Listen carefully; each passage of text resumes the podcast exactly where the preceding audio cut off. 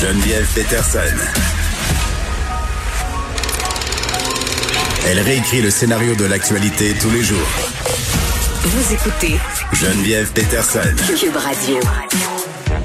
On va rester dans cette réalité des adolescents. Euh, vous le savez, là, je vous en parle souvent de mes enfants. J'ai une fille qui va avoir 14 ans très bientôt, puis elle trouve ça dur. Elle trouve ça dur.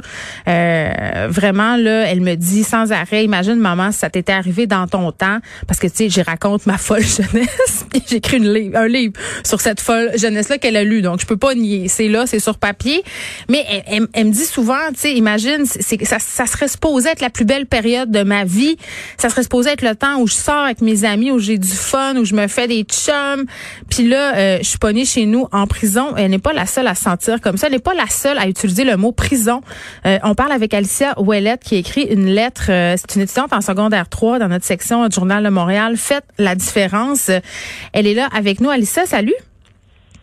Oui, bonjour. Salut, tu es étudiante en secondaire 3, je crois, à Rimouski, c'est ça? Oui.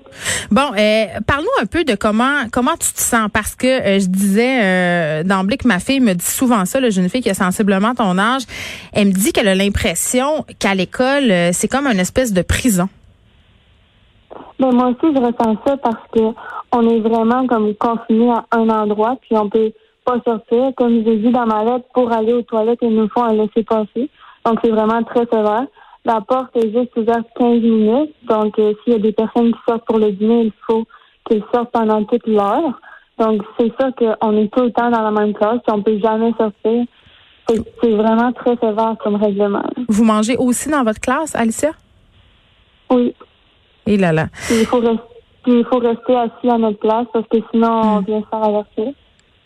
Ben oui, puis il y a pas beaucoup de gens dans la société qui sont appelés à porter le masque toute la journée. Tu sais, à part les travailleurs de la santé et les gens qui travaillent vraiment près du public. Là, je pense entre autres aux gens euh, qui travaillent dans les salons de coiffure, les gens qui travaillent en esthétique. Là, on ne sait pas ce que ça fait de porter un masque toute la journée. Moi, je sais, Alicia, que quand je le porte deux trois heures, euh, quand je fais des courses, à la fin de ces deux trois heures là, je suis tannée, j'ai envie de l'enlever.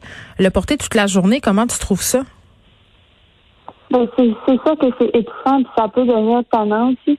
Puis c'est surtout un peu tannant parce qu'on se rappelle que quand que, au début de la pandémie, le gouvernement a obligé le port du masque, il y a plusieurs personnes qui ont commencé à se plaindre parce qu'ils trouvaient que c'était c'était poche. Puis là, il y a du monde qui ils chialent après les adolescents parce que des fois, par exemple, on l'enlève tout, mais eux, on dirait que des fois, ils se mettent pas toujours à notre place.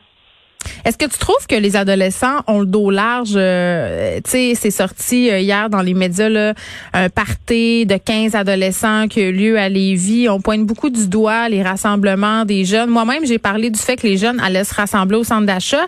Puis en même temps, euh, je vous comprends, là, vous avez pas d'endroit où aller, mais j'ai l'impression qu'on vous pointe beaucoup du doigt et qu'on parle beaucoup de vous pendant cette crise-là, notamment la question de la santé mentale, mais qu'on vous demande peu votre avis. Vous êtes peu appelé à à discuter sur la place publique de comment comment vous vivez ça?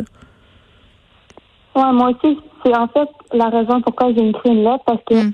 je sentais que le monde ne comprenait pas trop c'était quoi que nous on vivait. Hmm. Puis moi, ça me touchait vraiment beaucoup. Fait j'ai décidé d'exprimer mon point de vue. Parce que je me suis dit que si je l'exprimais pas, c'est sûr que le monde ne pouvait pas le savoir. C'est vrai qu'on se fait souvent pointer du doigt, puis oui, il y en a qui respectent pas les règles, mais je pense que chez les adultes aussi, il doit y avoir des rassemblements. C'est juste que la majorité ne sont pas prendre par les autorités. Mais, mais est-ce que, mettons, à ton école à Rimouski, est-ce que les gens les suivent, mm-hmm. les consignes? Est-ce que tu as l'impression aussi que la fin de semaine, les gens euh, restent chacun euh, chez eux?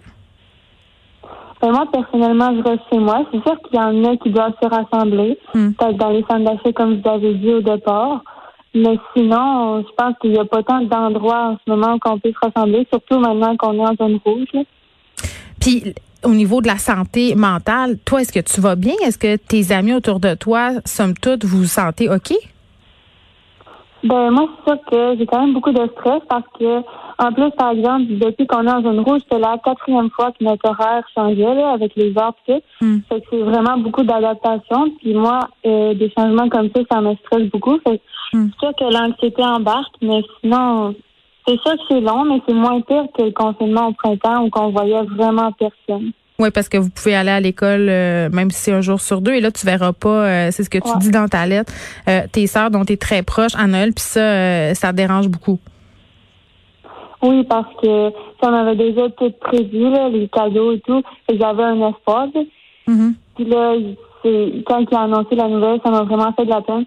Je pense que j'aurais mieux aimé qu'ils disent dès le départ qu'il n'y allait pas en avoir, parce que comme ça, on aurait pu se préparer puis avoir plus d'avance. Mm.